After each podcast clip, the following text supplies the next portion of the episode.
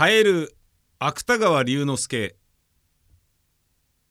自分の今寝転んでいる脇に古い池があってそこにカエルがたくさんいる。池の周りには一面に足やガマが茂っている。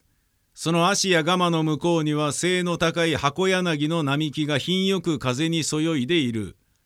そのまた向こうには静かな夏の空があってそこにはいつも細かいガラスの賭けのような雲が光っている。そうしてそれらがみんな実際よりもはるかに美しく池の水に映っている。カラスはその池の中で長い一日を飽きずコロロカララと泣き暮らしている。ちょいと聞くとそれがただコロロカララとしか聞こえないが実は盛んに議論を戦わしているのである。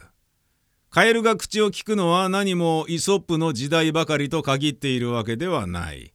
中でも足の葉の上にいるカエルは大学教授のような態度でこんなことを言った。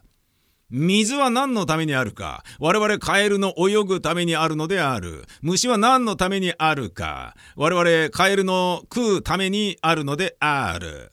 ひやひやと池中のカエルが声を上げた。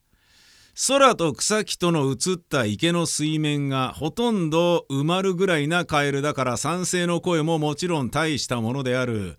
ちょうどその時箱柳の根元に眠っていた蛇はこのやかましいコロロカララの声で目を覚ました。そうして鎌首をもたげながら池の方へ目をやってまだ眠そうに舌なめずりをした。土は何のためにあるか草木を生やすためにあるのである。では草木は何のためにあるか我々カエルに影を与えるためにあるのである。したがって全大地は我々カエルのためにあるのではないか。ヒヤヒヤヘビは二度目の賛成の声を聞くと急に体を無知のようにピンとさせた。それからそろそろ足の中へ入り込みながら黒い目を輝かせて注意深く池の中の様子を伺った。足の葉の上のカエルは依然として大きな口を開けながら弁じている。空は何のためにあるか太陽をかけるためにあるのである。太陽は何のためにあるか我々カエルの背中を乾かすためにあるのである。したがって全対空は我々カエルのためにあるのではないか。すでに水も草木も虫も土も空も太陽もみんな我々カエルのためにある。神羅万象がことごとく我々ののためにあるという事実はもはや何らの疑いをも入れる余地がない。自分はこの事実を諸君の前に鮮明にするとともに合わせて全宇宙を我々のために創造した神に心からな感謝を捧げたいと思う。神の皆は褒むべきかなである。カエルは空を仰いで目玉を一つぐるりと回してそれからまた大きな口を開いていった。神の皆は褒むべきかな。そういう言葉がまだ終わらない中に終わらないうちに蛇の頭がぶつけるように伸びたかと思うとこの雄弁なるカエルは見る間にその口に加えられた。カララ大変だコロロ大変だ大変だカララコロロ池中のカエルが驚いてわめいているうちに蛇はカエルをくわえたまま足の中へ隠れてしまった。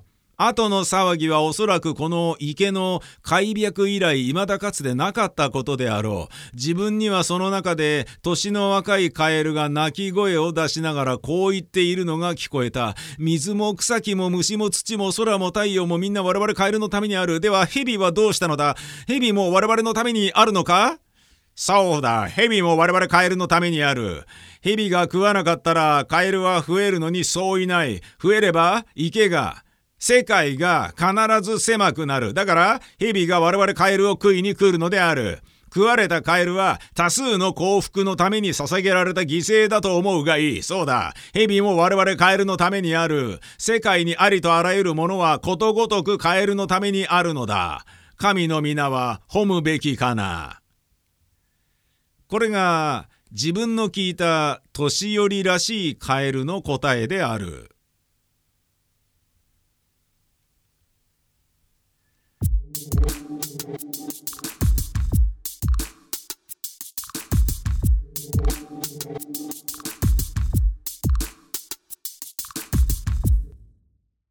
大正6年9月。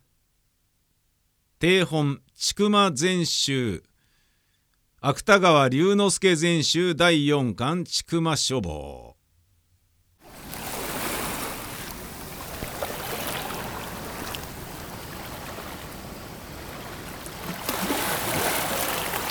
音読セミの